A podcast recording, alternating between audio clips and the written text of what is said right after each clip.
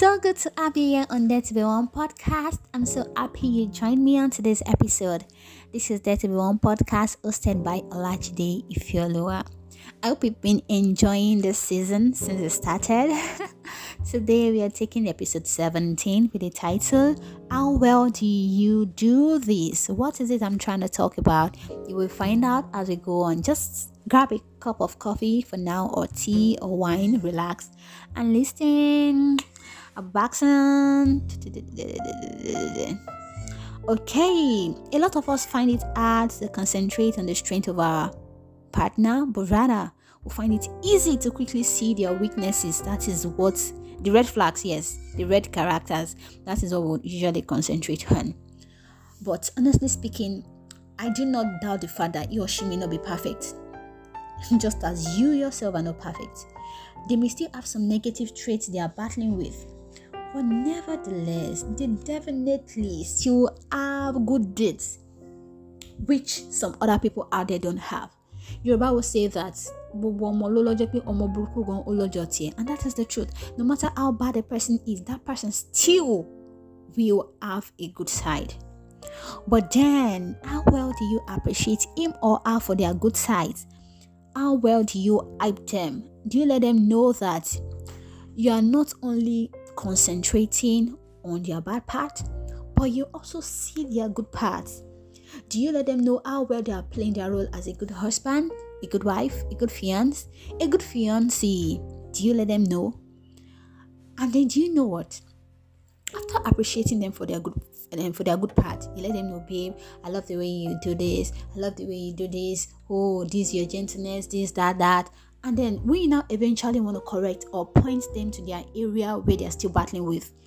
It's going to hit the soft spot straight up. Like it's going to hit differently that will yield a positive change in them. But you, how you're always saying, you're always nagging about our negative side. You're always nagging about his positive side. You don't do this, you don't, everything is you don't do. What about the one she's been doing? What about the one he's been doing? But you don't do this, you don't do this, you don't do this. She does this, she does this, she does this. Come on. You could just coming up and just talking about the negative side now and always. This demeans her or him. Yeah, I'm telling you.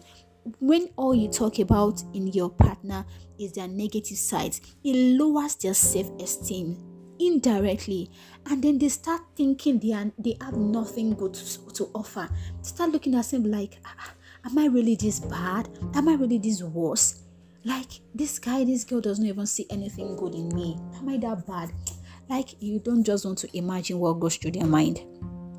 So what I'm trying to say in essence is that whenever you want to correct him or her, start from their positive sides and then move to what they need to work on or what they need to correct. You'll be amazed at the kind of wonder a good or healthy communication can work. And it's not just when you want to correct them about their character. When you want to talk about anything, first of all, look for something good that you can use to compliment them and then paint the situation a positive way.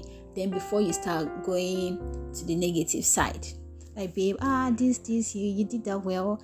I'm so happy. But babe, you know, you weren't supposed to do like that. You're supposed to do it like this. And then she'll be like, oh, okay, I'm sorry. I'm gonna change the next time. So my people, that is just a word of advice I've brought to you today. I really hope that you change for the better and stop demeaning that partner of yours. Stop demeaning your husband, your wife, your fiance, your fiancé, or your friends. Alright, for your question, please don't forget to reach out to me on dare to be one twenty twenty at gmail dot com. I am your host, Ifeoluwa. Enjoy the rest of your week. Be blessed. Bye.